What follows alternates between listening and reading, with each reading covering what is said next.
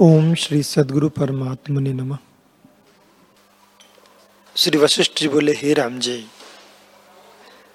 जिस पदार्थ को मन देखता है, वह पदार्थ पहले कोई नहीं, चित्त के चेतने से उदय होता है। जब चित्त चेता कि यह पदार्थ है, तब आगे पदार्थ हुआ।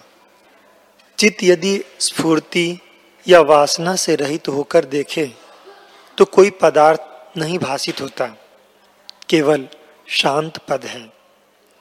हे राम जी तुम अहंकार का त्याग करके इस नाना प्रकार की कल्पना से रहित निर्विकल्प निर्विकल्प ब्रह्म पद में स्थित हो। अहंकार नाम रूपात्मक है और देह तथा वर्णाश्रम में माया से कल्पित है।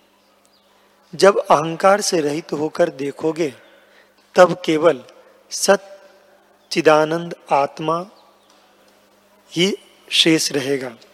और जब उस पद को अपना रूप जानोगे, तब तुम ही सर्वात्मा होकर विचरोगे और तुमको कोई दुख न रहेगा। हे राम जी मन ही संसार है। ब्रह्मा से कीट पर्यंत सब मन की ही रचना है।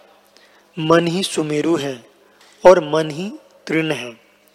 मन ही विश्व रूप होकर स्थित हुआ है। वह मन भी आत्मा से भिन्न नहीं है।